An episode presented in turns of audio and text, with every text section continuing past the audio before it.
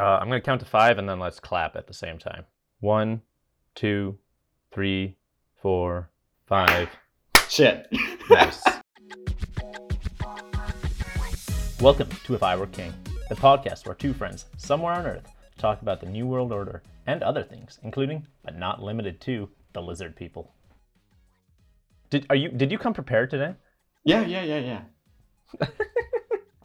Uh, do you want to just get right into it? Sure, dude. Let's do this shit. Cool. You want to open up? I have no idea. I didn't even accidentally open your notes this time, so I have no idea. Oh, cool. Well, you're in for some, some surprises again. Okay, all right, Paul. So tell me, if you were king, what would you do? yeah, so this week I've come up with a good one. I uh I don't know how it is. Do you have a lot of panhandlers in Canada? Uh, what's a panhandler? Panhandler is people who stand on the side of the road and ask for money. Ah, okay. Uh, sure. In Vancouver, we got lots. Yeah, it's absolutely prolific in Albuquerque too. So, yeah, but I, I've I've been getting really tired of it.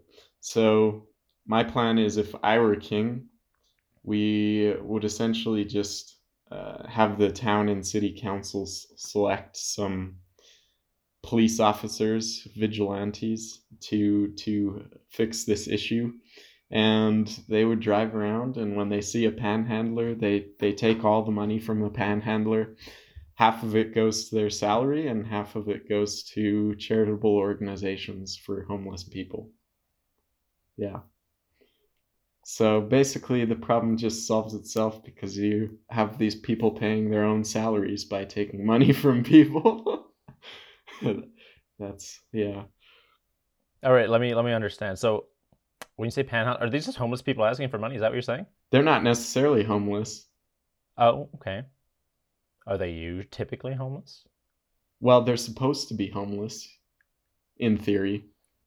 Is that a thing in in in in, in Albuquerque where people just ask for money even if they don't need it? Oh, dude, people are definitely doing that shit. Not just in Albuquerque, everywhere, man. Probably in Canada too. There's people out there asking for money who have money and a job, and, or you know, don't want to have a job. In other words, I should say. But yeah, All right. So how would so you said you'll uh, tell me more about it? Yeah, so basically, uh, these officers are selected to be money confiscators, cash confiscators. I came up with the term cash confiscators. 50% of what they get, they can keep, right? 50% they have to donate to like governmental and charitable organizations that help people. Uh, and then I came up with a third thing, which is 100% of people observed to to give money to these people uh, we'll have to do a year in the gulags. No parole or bail. Keeping up the gulag con- conversation. Can you tell me a little bit about your personal experience with uh, these so-called panhandlers? Every fucking intersection in Albuquerque has a panhandle. Every fucking one. It's annoying as shit, dude. It's gotten way out of hand. It's not just like occasionally you're driving and there's one. It's like every single inter- it's so there's like 400 in this city people that do this at least, dude. And there are definitely people that aren't homeless. And not only that, but recently there's a new trend starting which is people who are raising money, fundraising for like charitable organizations and like, you know, whatever they're they're they got cancer or whatever. Now they're panhandling for money for charity. For it's fucking out of control. It's seriously out of control here. There's like hundreds of people doing it. All right, so paint paint me paint me a word picture. So I think I don't really understand. I guess the pan like what I what I imagine is, um, in Vancouver, just like a homeless guy sitting on the street, and he'll be like, you know, do you have any spare change or money or whatever? Tell me about this panhandling at the intersections. What does that look like? Yeah, so it's a lot more out of control here too in that way also because people just stand on like the little tiny when you're turning left, they stand in the middle. So they stand in like the most dangerous part of the intersection and they're standing there and you know they could fall into the road or whatever because it's only like you know I'm going to put it in meters for you. It's like a quarter of a meter wide, right? And they're standing on that and holding their hand out for money, holding a sign usually with some story about their life and asking for money. Interesting. All right. Okay. So that sounds tip like that sounds normal, I guess, uh, from my experience. Uh, in Vancouver, that doesn't happen uh, much. I don't. Yeah, I don't see it much at all, to be honest. Um, but tell me about. I'm really interested in this uh, this charity organization kind of jumping on. Uh, I, I don't know. What you call it? A trend or this strategy? Yeah, I've only seen it a little bit in the past like three weeks or so, but it's starting, dude, and it's gonna take over.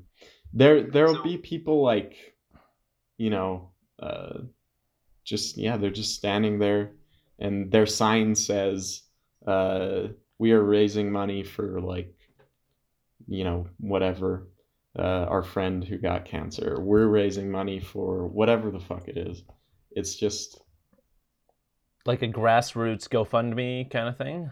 Yeah, except for instead of using GoFundMe, they stand on a street corner and ask you for money while you're driving. Okay, that's interesting. So, so, so it's not like particularly um, charity organizations, uh, like uh, not necessarily organizations. It's, it's just kind of charity, as in people uh, like su- asking for support, like you said. Like yeah, um, it's more GoFundMe esque than uh, than actual charitable organizations. Probably, they they could probably actually get in trouble if they were actually associated with something. Yeah, yeah, that that's what my first thing like.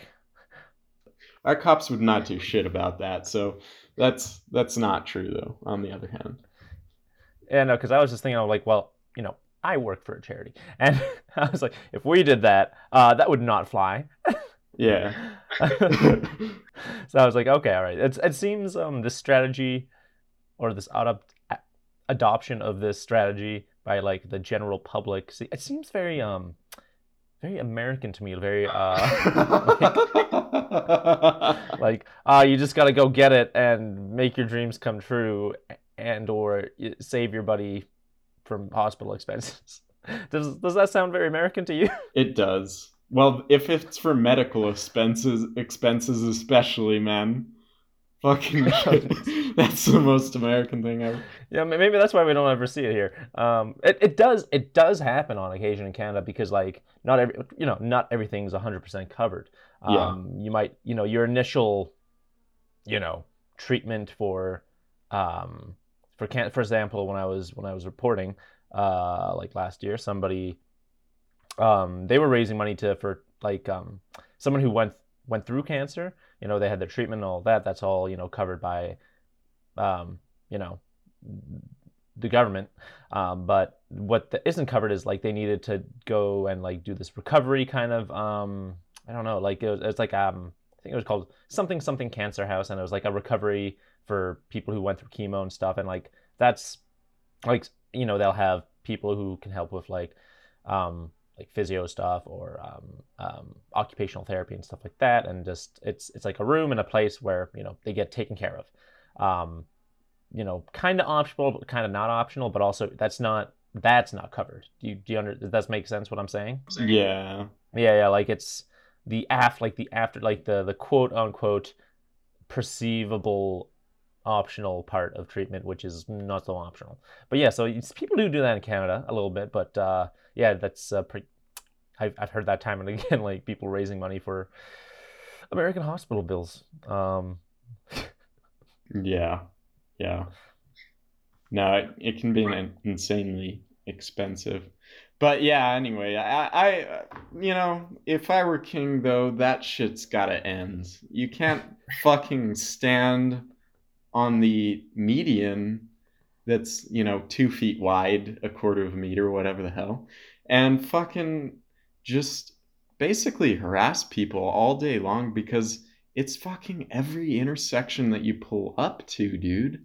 It's you know it used to be that I, I think even since I was a kid, it's changed totally in the city. Like there used to be, you know, you might see that every once in a while, but now you go for a drive and you see it 5 10 15 times just before you get to your destination it's like it's really out of control man Yeah, it's really so. When you said when you said like 400 earlier, was that just like a number off the top of your head, or is that like an actual like Oh, I'm just making shit up there, but I would guess that it's literally that because like if- in the hundreds?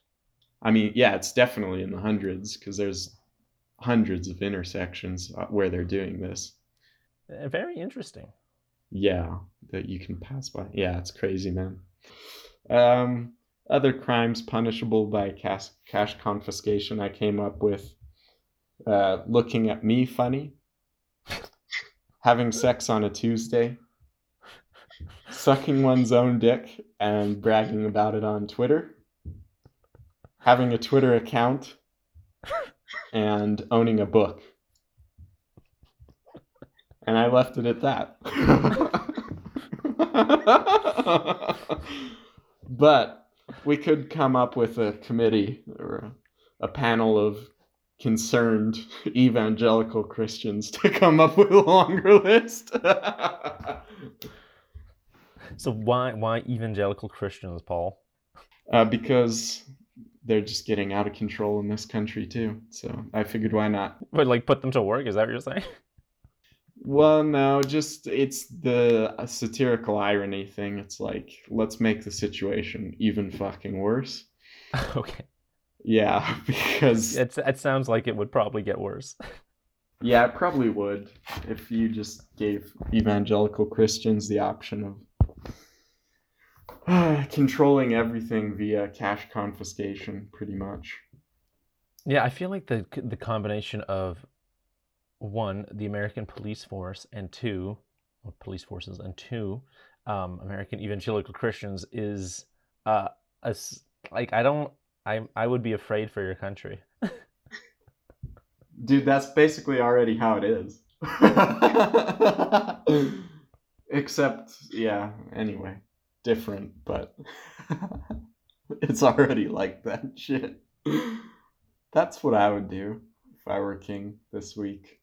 It's very that's very interesting. I I also have um, I also have a mun- municipal related um thing I would change. It's sort of municipal. Um, mm, so as you know, Paul, I I'm um I guess I would call how would I call myself? Uh, I'm a regular cyclist. I cycle regularly. I cycle to work. I cycle for whatever groceries, etc., etc. Um, and since I started my my new job a couple months ago, um, I noticed this thing. So I'm going to tell you what I would change. If I were king, I would change how people perceive the difficulty of cycling. Okay. Okay. what is it? What, what first comes to your mind when you hear that? Uh, the first thing that comes to mind is my brother has, and his buddy, they have this thing against people who ride road bikes and wear their Lance Armstrong looking ass fucking clothing. And they wear sponsored clothing even though they're sponsored by nobody. And they ride around dressed like that. That's the first thing that comes to my mind. I I also don't like those um people. you shouldn't. They're fucking deplorable.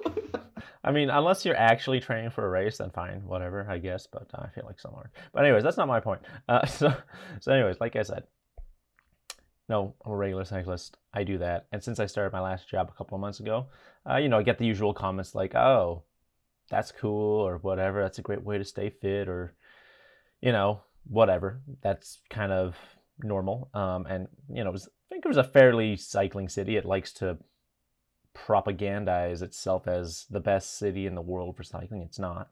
Um, I'll maybe I'll get into that in a little bit later. Um, but but yeah, so um, you know the the reactions kind of also change also when I describe my route to work. So I I take the most straight and direct route to work, which is going down one of these um, I guess I'd call it like a main street. Um, it's called Kingsway. Um, so I go straight down it, and it's um, you know, just for context, um, this this this street is like doable for cycling. Like people do it a lot. Um, um, but the thing like it's normally it's a it's a four lane road right like two ways each way and it's got six lanes in total like for tr- and for parking on either side right one one on each side for parking but during rush hour in the morning going uh, going west to downtown. That parking lane is open for traffic so there's three lanes going down. Um, and usually that parking lane there's enough room for like parking and cycling. So you have you know you'll be just cycling in between traffic and the bike and the parked um, cars and usually have enough space and it's not really a problem. But in the morning like i said um, that lane's open opens up to like regular traffic. So it's like you know it's kind of a bus lane but it's also a traffic lane. So you, at that point i'm just sharing the lane which is fine with me i don't really mind um, i go fast enough it's, it's it's a slight downhill all the way so like you're not going super slow and people you know I I haven't had any complaints from drivers. Like everyone's been pretty civil. They just go around me like I'm a bus. Um, but anyways, my point is, um, we had we host an event at work, and I show up on my bike, um, and I actually got like kind of different comments because usually you know I park my bike at work in the underground parking, and I come up and you know they just see me. They don't really see my bike or anything like that. Um, but you know when they actually saw me and um, i was doing photography for the event so um, i had my camera gear my backpack and whatever um, a lot of people were kind of like uh, i guess you'd call them kind of like shocked a little bit kind of like a little bit in disbelief dis, disbelief um, you know i got the questions like oh how far was this ride like wow that must have been so far Norman. wow um, and it wasn't for this ride it was it was only 12 kilometers right so and it was basically all downhill and flat. So um, 12 kilometers is not is not far. it took about 35 minutes, so pretty pretty regular regular time, even if you were in a car uh, going somewhere. Um, except for that day, actually, there was a fire at the uh, wood recycling plant, and uh, that definitely slowed me down because um, that smoke was that smoke be thick. Uh, I definitely am living a, a, year or two less because of that day. Uh, all the toxic fumes. Um, but yeah, anyway, so just to me, they were just like so shocked about how, it's like, how they like it's it's it's like I like I did something crazy like run a, I don't know, like, I don't know, like climbed Everest or something, you know? yeah. um. So like just to me, it kind of just showed like how little people really like know about how easy cycling is. Like you know, it's especially like the relatively flat routes. Um, and I think this kind of stems from most people haven't ridden a bike since they were like a kid. And then when you're a kid, you don't really like, I guess, record your distances and your times and stuff and your speed.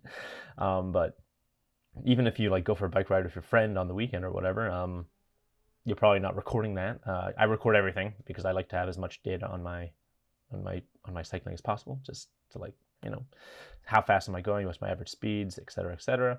Um, but yeah, I think most people don't realize like they go a lot further than they realize. And like, you know, if you walk, like if you run 10K, like, okay, that's, I would call that like beginner medium, you know, or if you did a 10K run. Um, but like a 10K, 12K bike ride is like super beginner, like, especially if you're going at your own pace, like it's not a problem. But, um, you know, honestly, my point, you know, uh, obviously, big, big believer of, you know, cycling is a primary mode of transportation in cities. Um, obviously, it doesn't really work in rural places, um, or not as much at least. Um, so you know, a commute, you know, less than 20k. 20k, you know, is at that point it's getting kind of far, um, but doable if like if you're like quote hardcore, I guess. Um, but like like for me, my my my my commute, my direct commute is uh, just under four and a half k. Uh, so it takes me between nine and 15 minutes. Um, it's it's not it's not long. It's not hard.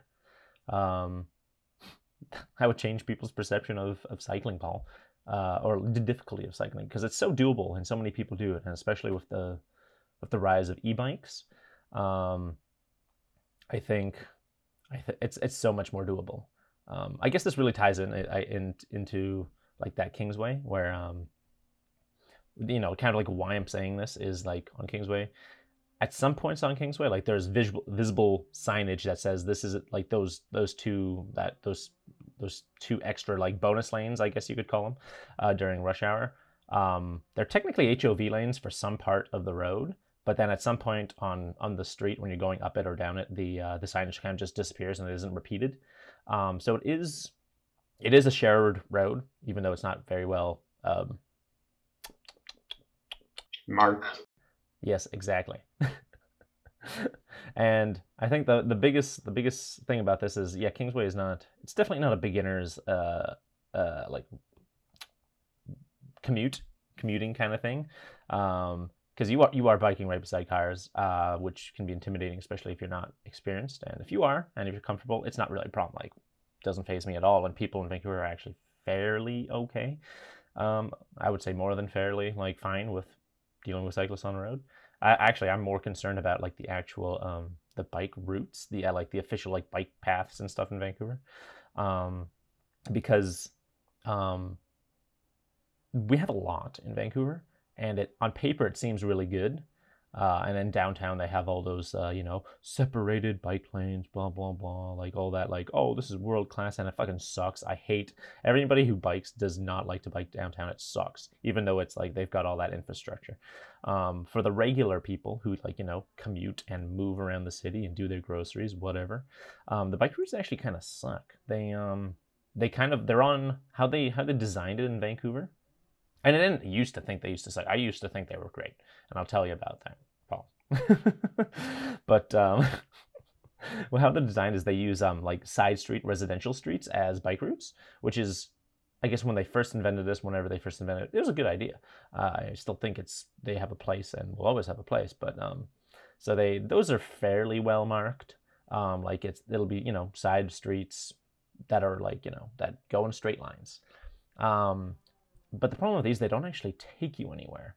Um, like um, they they take you close to things. Like for example, like for example, if I was going to work, um, the like that Kingsway is like a it's like a diagonal. If you because Vancouver is, is basically a grid. It's a very gritty city. It's a very squ- every square kind of thing. Uh, kind of like if you think of New York, it's very Vancouver is very similar in that sense to New York, as in the the the street grid is like 90 degrees and 90 degrees. but um, for example, a Kingsway is this diagonal which goes uh, from the next city over, uh, Burnaby, and it goes like it kind of cuts through all of that and goes straight downtown. So it's a direct route. Uh, but all these other bike lanes are, go along this grid, so they're all at 90 degrees. So the further you go, say uh, west, the further you, you you you will then need to make some sort of right turn or left turn to to get closer to that like that diagonal uh, direction of downtown if you're going there. So for example, so I, I tested this out actually just this week, Paul. So to work for me, like I said, it was like just under 4.5k going direct. And then and that takes me nine minutes at the fastest, 15 at the slowest. Ironically, traffic is what is the determining factor of how fast I go.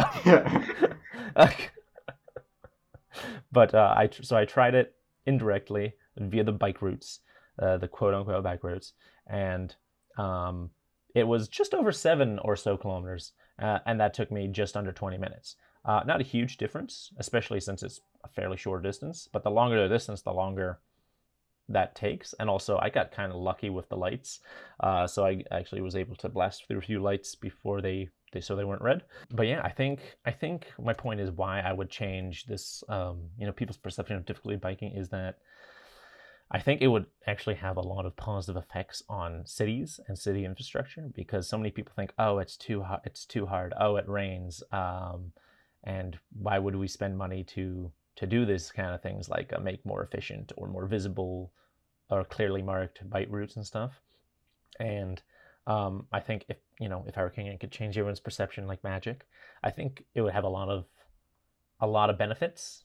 I think like um, you know there wouldn't be so many like uh, roadblocks if you will um, to just making like very simple and not really expensive changes. Because uh, a lot of some changes are like as simple as you don't need to even install anything new. You just need to say no parking on the street or something and people lose their shit sometimes. Um, yeah. when vancouver first uh, installed all those um, bike lanes downtown, people were fucking nuts. People were upset. Uh, and then and then after it was all done and everything settled in, people were not upset anymore. Um, they even they did this um, on the Burrard Street Bridge. They even installed bike lane. And it was people were angry because they took uh, it took two lanes out, uh, and the constructions like made it one way each way kind of thing. So people were upset. And then after after it was all done, uh, it became actually um, like during the summers, it is the most used bike route in North America. Um, wow. um, so I think you know those perceptions like you know people getting so angry about blah blah blah this and that i think you, you know especially when you know when we're trying to make you know all this climate change kind of action and all that and stuff that actually works. Number one is if you can make things that are accessible and you know uh, you know like that saying kind of like if you build it they will come. I really think they will.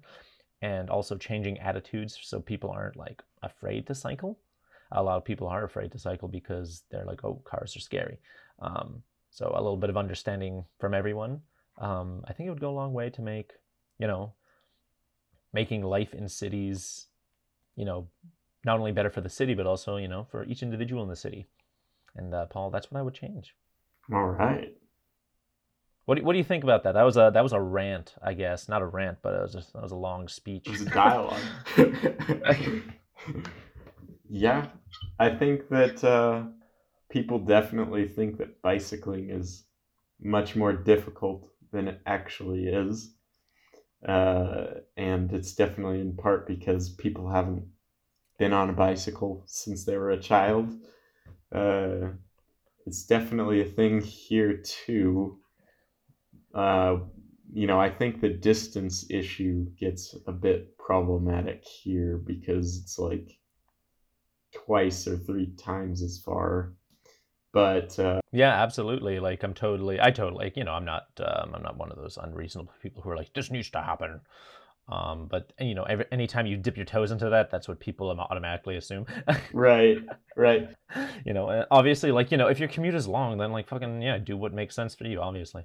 But i'm just saying um, like you know if you build it and if attitudes change like a lot more things even in different neighborhoods like you know you don't need to commute to work every day by fucking like if your your commute's like whatever 40 kilometers or something 30 40 kilometers.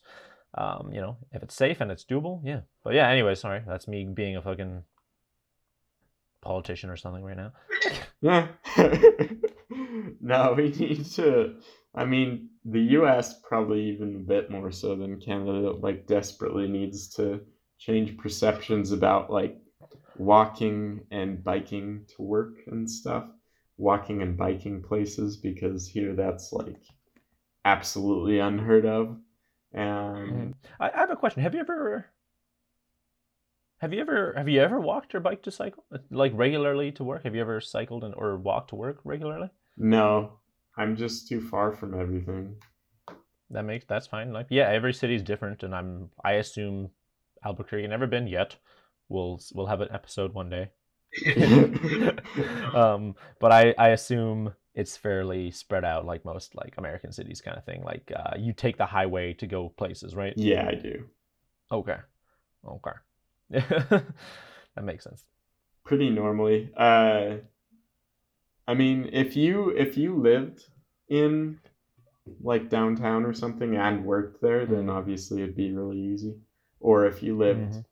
You know, near the university, for example, you could bike to work or whatever. If you you know saying you worked at the university or somewhere nearby. But other than that and then also there's the issue of just like outright sketchiness here. And the fact that if you leave your bicycle anywhere and don't take yeah. off the bicycle seat and both of the wheels uh, that shit's getting stolen Oh yeah, that's interesting. I can't I can't wait to go to Albuquerque and visit you. This will be so. This sounds like a very a city with a lot of character. yeah, yeah, you could say that. You could say that. yeah, we've seen if you like go to the university and like go look at where the bicycles, you know, people people lock them. Yeah, they're stealing bicycle seats, tire, wheels, whatever and people will tell you that. They're like, if you ever ride a bicycle to you, lock that shit up, take off the wheels, take off the seat. Like, yeah, no, it's not worth it anymore, man. That's interesting. and That's funny. You know, I did. I had my seat stolen once. It was really weird. Uh, was because I went. I went. I went to the mall um, to get something. I was there for like I don't know, 10, 15 minutes. Park my bike. I come out, and then I come back, and my seat's just fucking. It's gone. And I was like, I was like, what the fuck? I was gone so little. But the odd thing was, the odd thing was that there was another seat just like like they took out their seat threw it on the ground beside mine and then took my bike seat and put it on their bike i guess. So i was like oh my bike seat but they left me a bike seat so they stole mine and just left me another bike seat. And then actually and you know what? It was a more comfy seat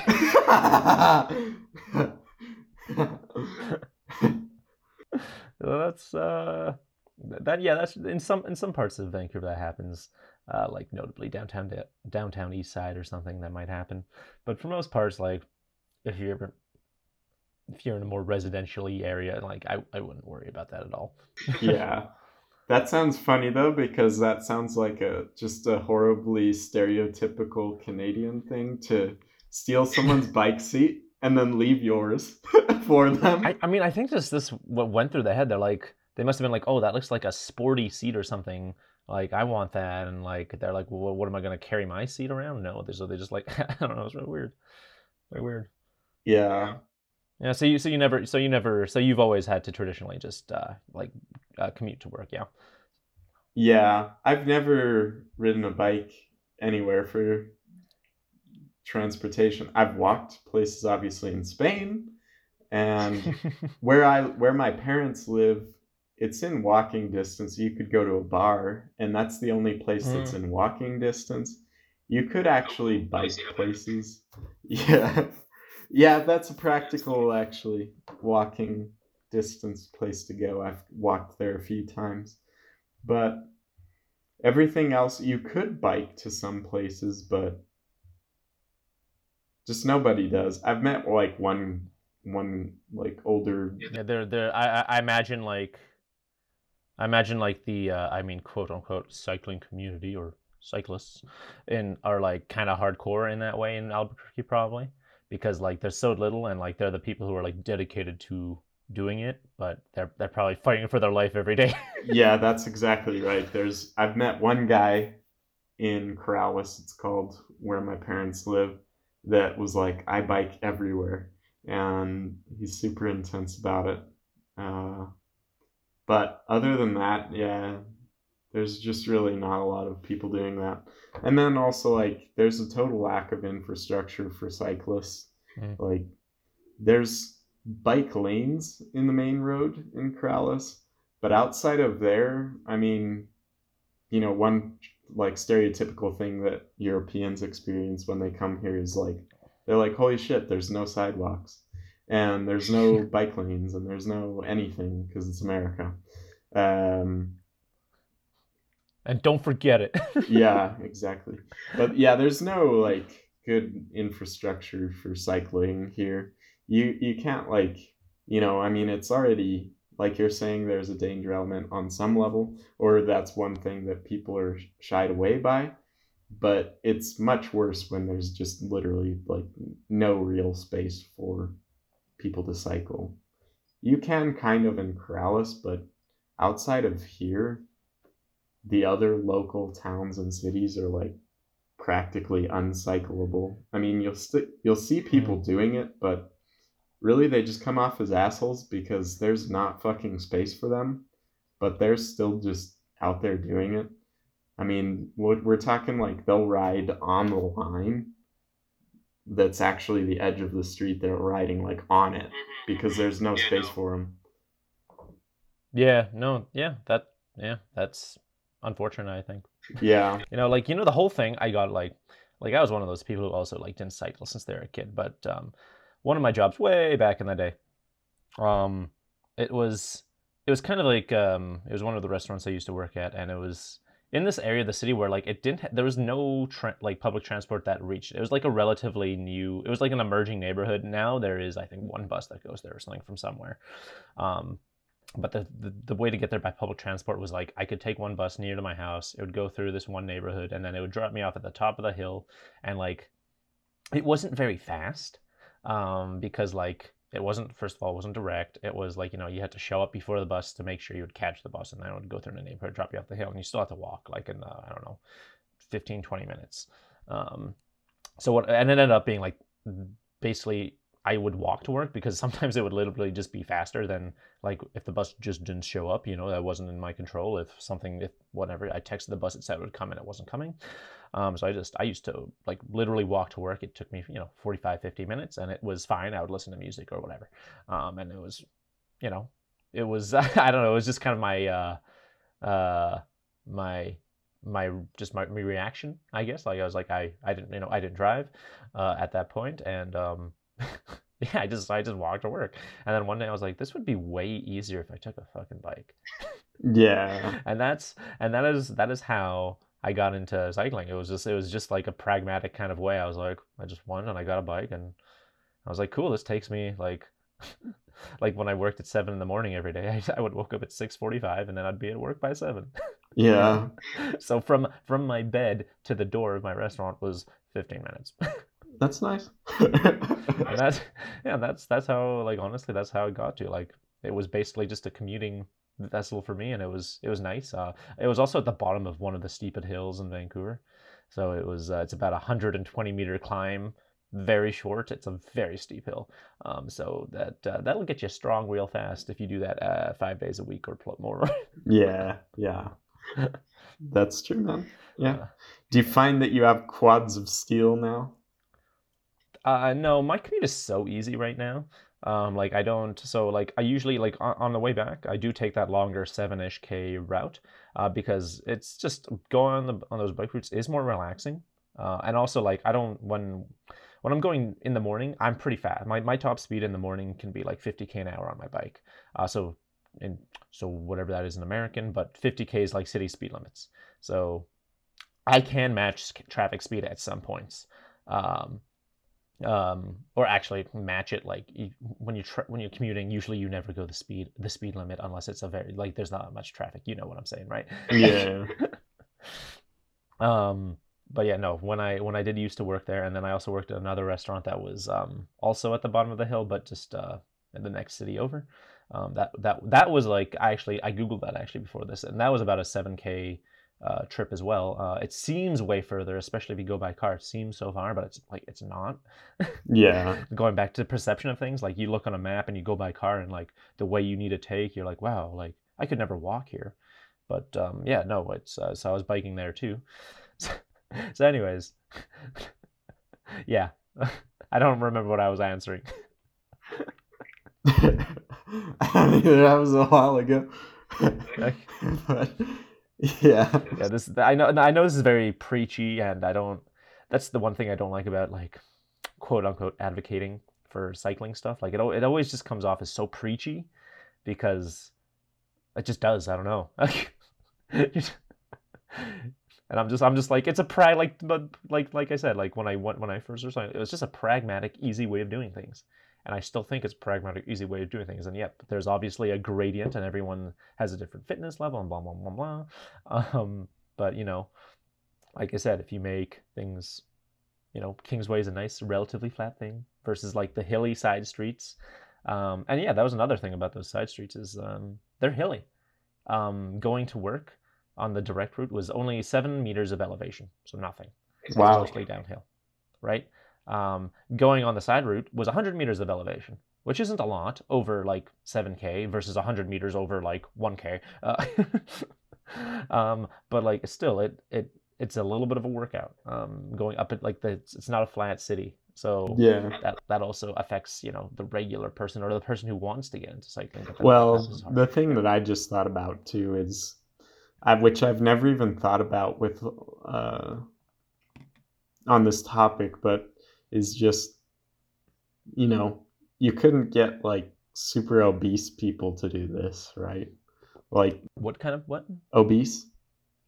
Obese? Oh well uh, you know it's totally it's totally doable. I like i think cycling is super super accessible especially now with the rise of e-bikes. Like if you say so. I, I feel like i'm sure i'm sure there is a point at some point but i think that's like some sort of like uh, american tv extreme. Um, well we're talking like 160 kilograms and up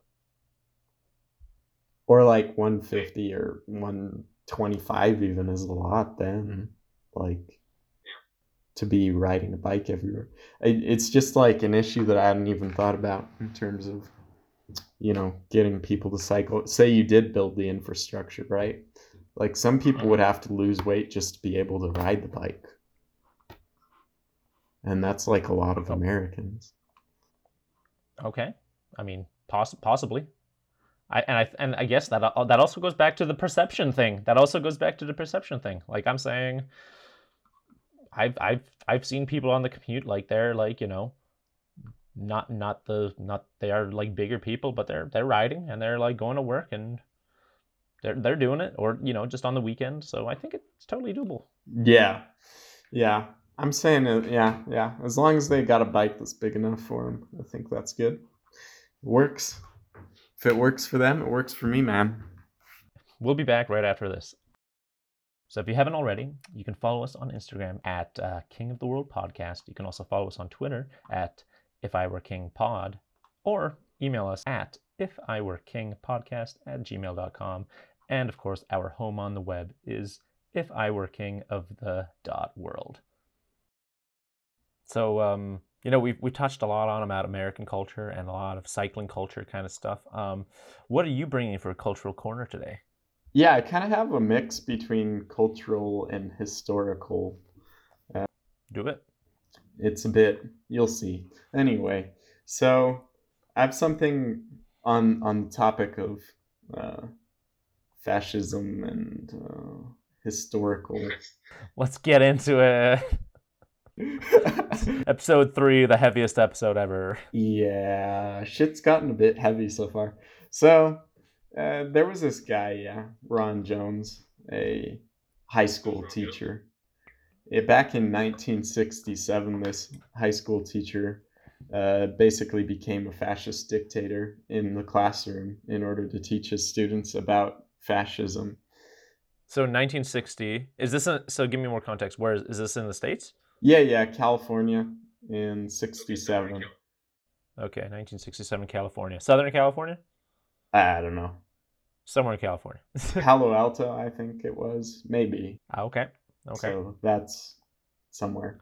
Anyway, uh, he was like, he's a history teacher. So he was struggling to teach his kids why the Germans kind of, you know, you know why the holocaust happened basically and how they permitted it and didn't stop it etc so he decided to do an experiment in his classroom and like teach them about fascism. So on day one he wrote so each day he like wrote a different motto on the chalkboard and like then they practiced it basically. So day one was strength through discipline. So day one he starts teaching them discipline right? They all have to sit up straight and if they don't he's gonna tell you hey sit up. Sit up straight. Fix your posture. And uh, he also had them do little things right? Like you have to stand to answer a question. You have to ta- stand before speaking. Um, you have to answer in precise responses that are like three words or less and different different things. Day two strength through community. So he tells them that you know strength comes from being united and from being working together and being strong uh, together. So he gives them membership cards and like little note cards.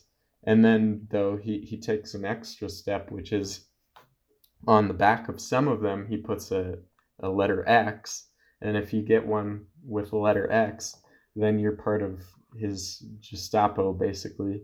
And they were told to like you know whatever uh, enforce adherence to the values of the uh, the movement that he was creating which he called the third wave because apparently the third wave in the ocean like the third one in surfing terms coming towards the beach is the strongest one. So the third wave. And uh, he basically kept going on with this. Day three was strength through action uh, and he told them that community and discipline are nothing without action. You have to actually do stuff to be strong and uh, to be a strong group or community. So, uh, but they act. The bad thing was they actually did start acting, and they started making posters and recruiting other kids and doing all sorts of shit. And within a few days, they had recruited like 200 kids. So it was a classroom of like 30, but eventually they had recruited to the point where there were like 200 people who were part of this like movement at the school and they were doing all sorts of shit. They had a bodyguard move they had like a group that was the bodyguard of the movement and they had like physical assaults happening and all sorts of shit. Uh, day 4 he tells them because it's getting totally fucking out of control, right? Like he did it as an experiment and now they were actually like you know they were saluting and doing all sorts of shit uh what like nazi saluting yeah like well he invented a salute for them that oh like he made one up just for yeah ish it was like you hold up your anyway but uh, they were actually getting really fucking into it, right? And physically assaulting people and all sorts of shit. So he was like, this shit's getting out of hand. Day four, he's like, and also he said that he reported his experience with it too was he started getting like really power hungry and enjoying it. And like, you know, he said it was like a fucking huge power trip that like people were saluting him in the hallway, like everybody, and all sorts of shit. Anyway, day four, he's like, this shit's getting out of hand. I need to stop it.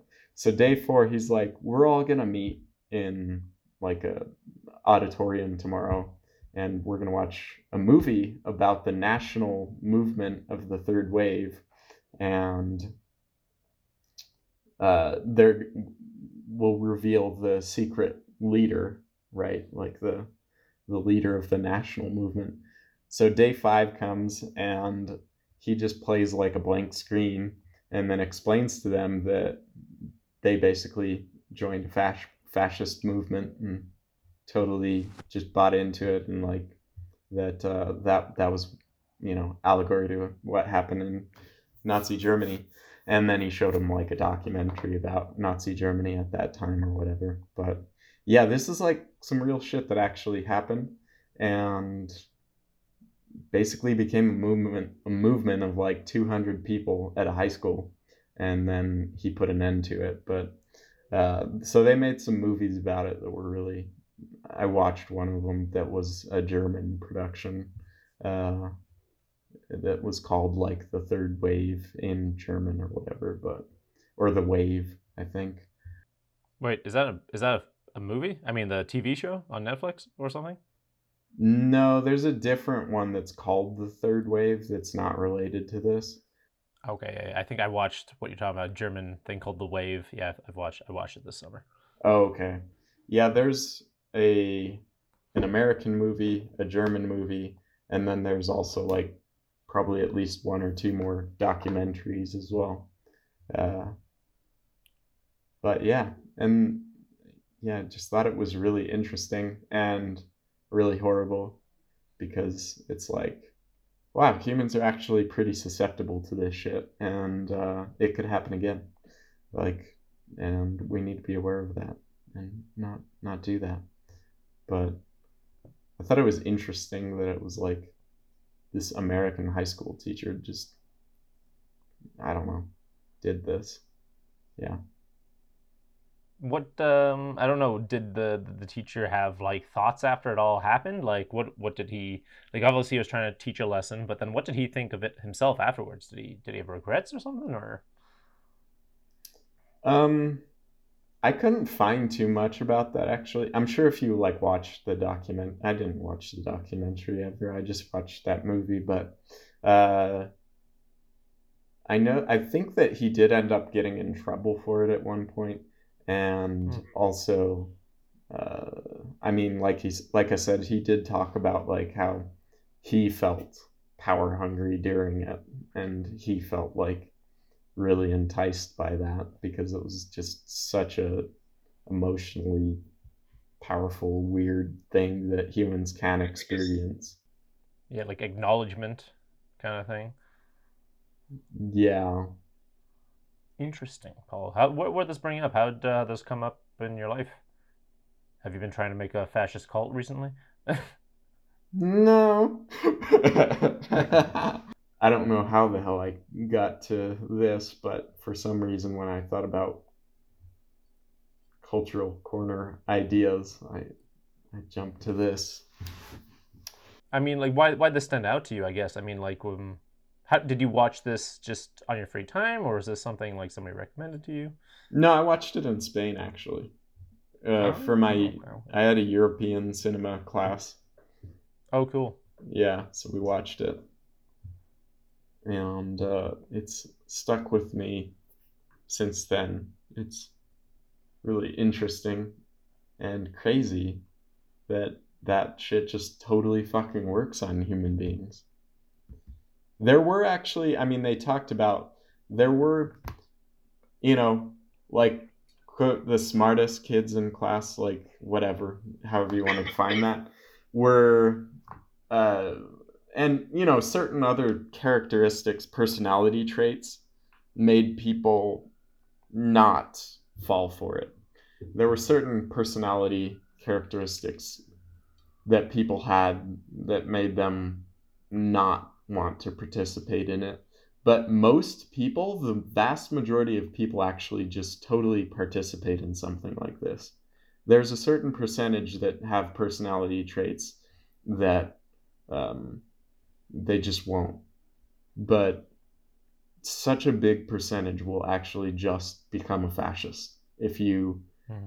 create symbolism and um, like we talked about that it's the symbolism for some reason that's like really powerful for human beings like if you have a scapegoat and you have like a salute and you have discipline and rules that you're supposed to follow and then if you don't follow those then there's extremely harsh consequences and stuff like that like if you have certain requisites most people will just become a fascist pretty easily Right. I feel like um not even just uh interesting point the fascism, but I just like any group kind of thing. It seems like if you have a sense of uh belonging, uh, a clear um I guess you could call it like a motto, um, yeah or a slogan or something, and then if you have enough people, you know, that like kind of building a sense of community with I guess like you said, like some sort of ritual, aka discipline, right and some sort of message and then a little bit of structure behind it. Uh, a lot of th- people could do a lot of um, things of that. yeah and potentially good but uh it, it, it, can be powerful in a very negative direction apparently interesting, interesting, Paul. yeah so what what do you got for me norman Um, so what I got, um, so that's it's very interesting. We're both like on the same page today. So you're doing something within the states. I'm going to do something very, um, very Canadian. So do you know who Terry Fox is? I've heard his name but i don't i don't remember. No.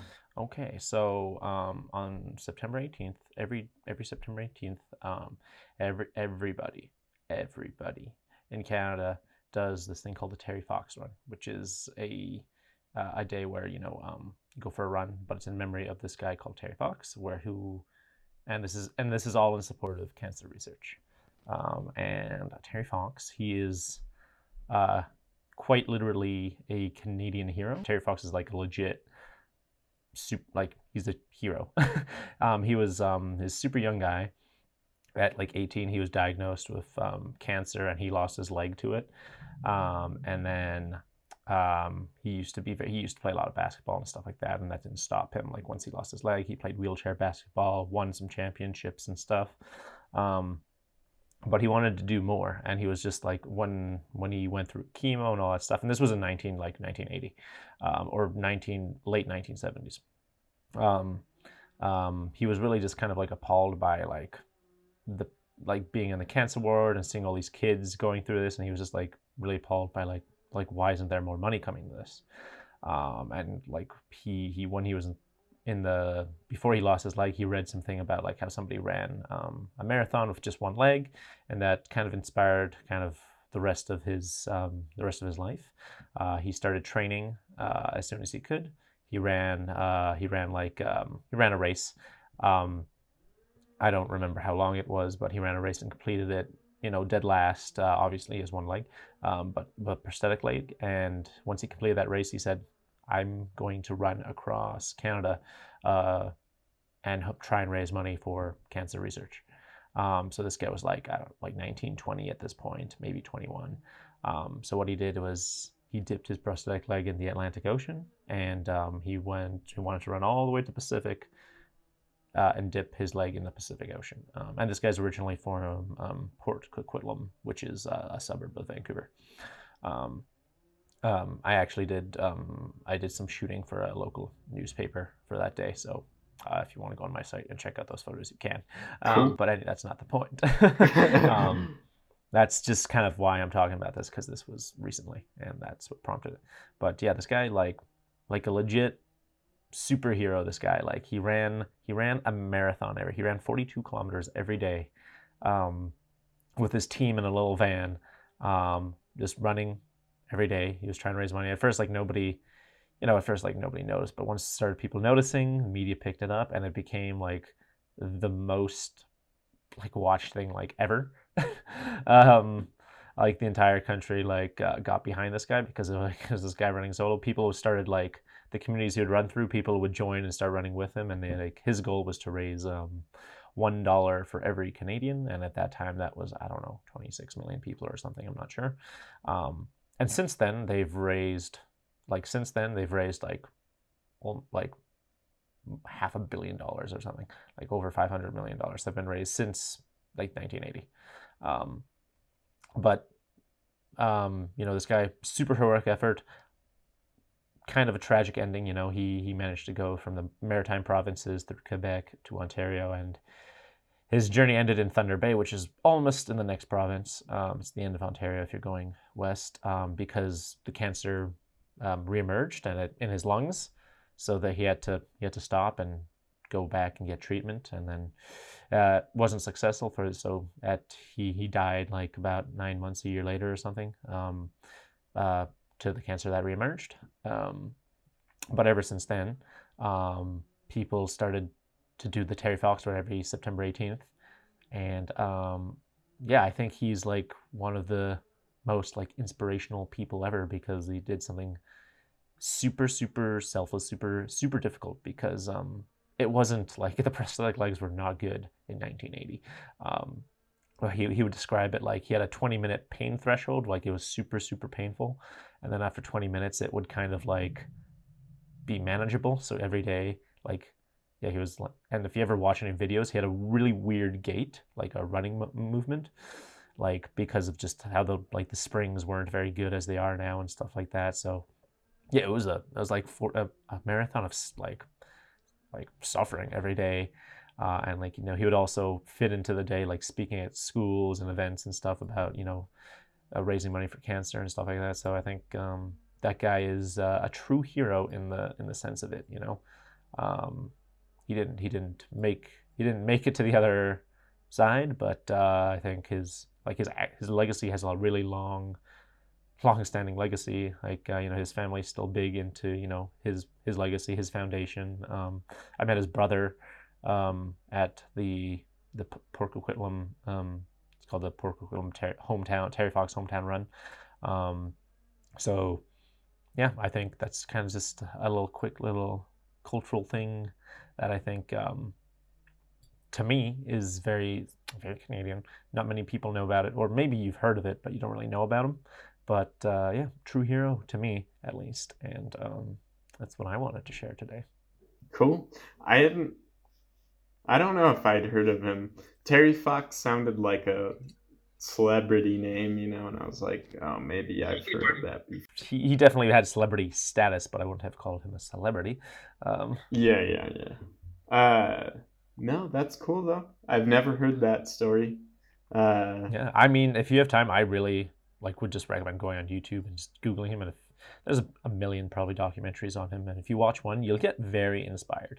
Uh, but yeah, like you know, he was like he was he was 22 when he when he passed away. So like, you know, this guy was, you know, he was doing something really big, uh, a lot bigger than himself, kind of thing.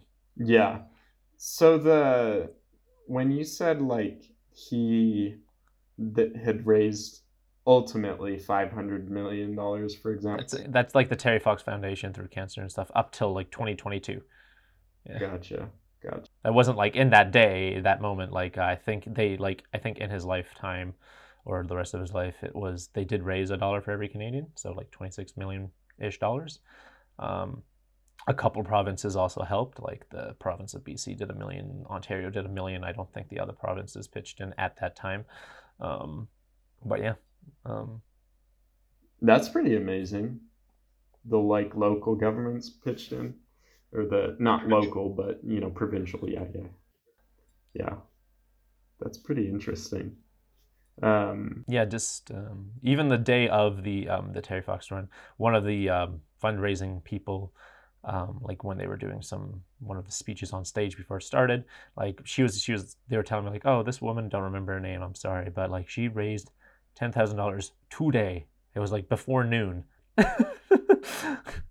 Uh, so like you know people it carries a lot um, his name and uh, his his legacy yeah gotcha um should i forget i don't know uh I don't know. Maybe cut this part out. I'm not remembering.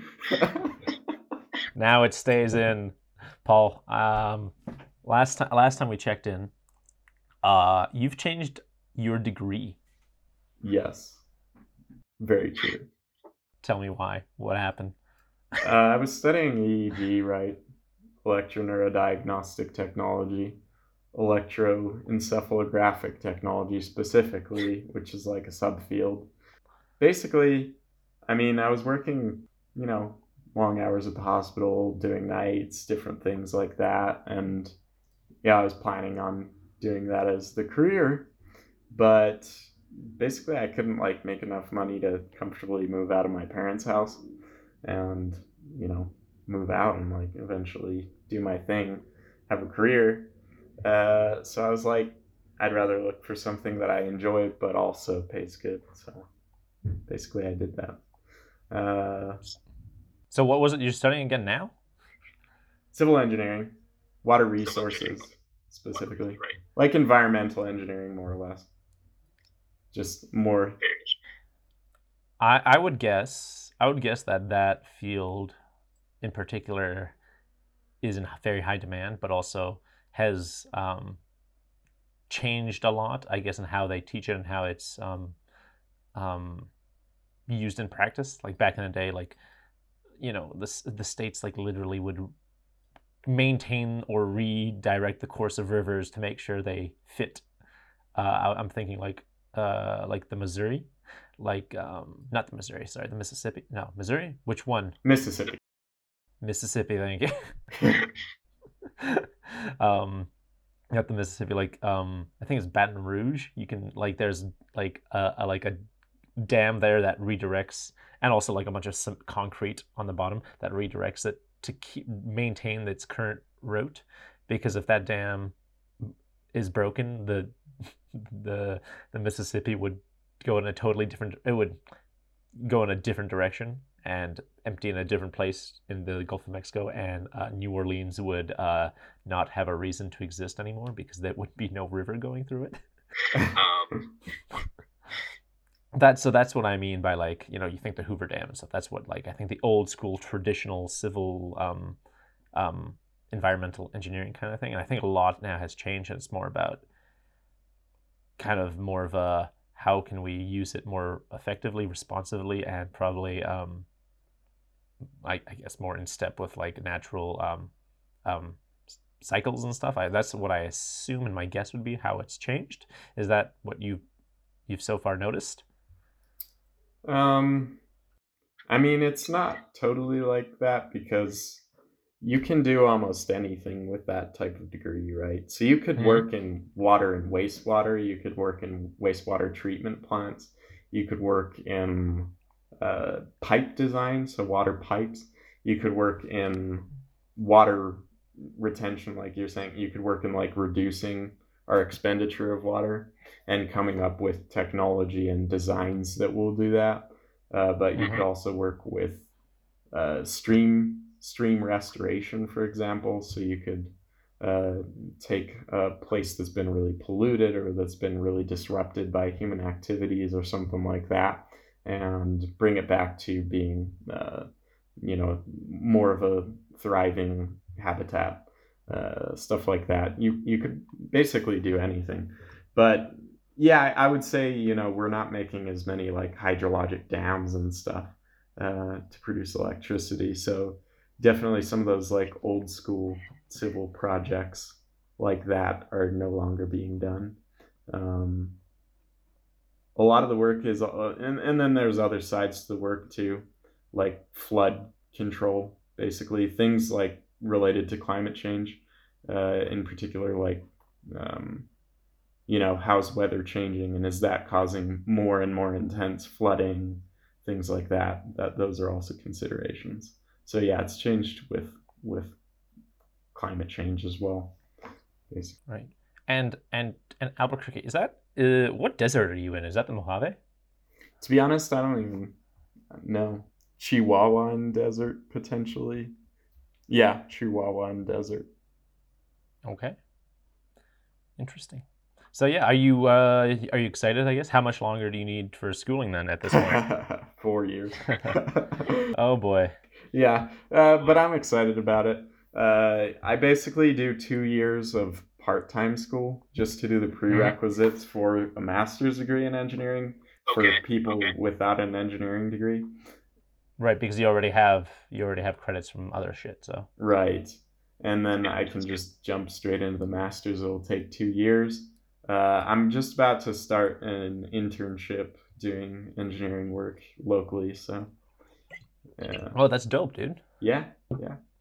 I'm excited about it. And it's like, it'll be a really good internship because there's field work and there's like work in a laboratory. So it's not just, um, you know, something on a computer all day or something. So I'm That pretty sounds awesome. excited about it. I can't wait to hear more about that. Have you you've started already, or you're you starting? I'm about to start in the next few weeks. Put it that way. I can't wait to I can't wait to hear more about this. Hell yeah, man. And and I have a question. What do you know about St. George, Utah? Nothing. So I, I okay, that's really interesting because um, I've been monitoring, you know, on our, site visits and stuff like who's who, who's coming to visit us, who's who's listening to our stuff, and there's a disproportional amount of people from St. George, Utah. So um, shout out to St. George, Utah. Um, thanks for listening. Uh, But um, so I was doing some googling because I was like, "Why?" I'm like, "Is this close to you? Like, do you know anybody here?" so I'm glad they're organically, they're organically listening. Um, but did you? So like, it's like it's like it's a so I feel like this shouldn't be a surprise to you, but it's a very Mormon place. yeah, yeah. They have a big like church in the middle, uh, that Mormon church, and um, I don't know if you Google them, you can see like their flag. Uh, they also have a logo for some reason. The city has a logo, which is strange. Usually you have a flag or a logo, but they have both. Um, and it looks kind of very corporatey, like um, like the Umbrella Company from Resident Evil. okay. like they're gonna take over. Like they're doing some weird research over there. Yeah. it's very corporatey, very corporatey. Uh, but also like it's all it's all sunshine over here. Don't look over here too closely. Do you know? Do you know why in Utah there's so many Mormons? What's up with that? Why Utah? there was something I don't know the full story or something, but I think it was just something to do with like escaping religious persecution a long time ago, and so they went out west because there was land that you could get or what I don't know something like that. Okay. But Okay. yeah, I'm totally kind of speculating, although I feel like I've heard that at some point. Very interesting. What? So, what are your thoughts on Utah overall? Um, haven't been there too many times. I've passed by Salt Lake City. Looks pretty cool. Uh, looked like a nice city. I mean, mountains. Mormons are nice. They've got a lot of rules, and you know, like they Do they have? Do you say they have a lot of rules and discipline? Would you say? they have a lot of rules. Oh, they also have discipline, though. Strong sense of community. Strong sense of community. Yeah. Are Mormons a fascist state in disguise? yes. No, I'm kidding.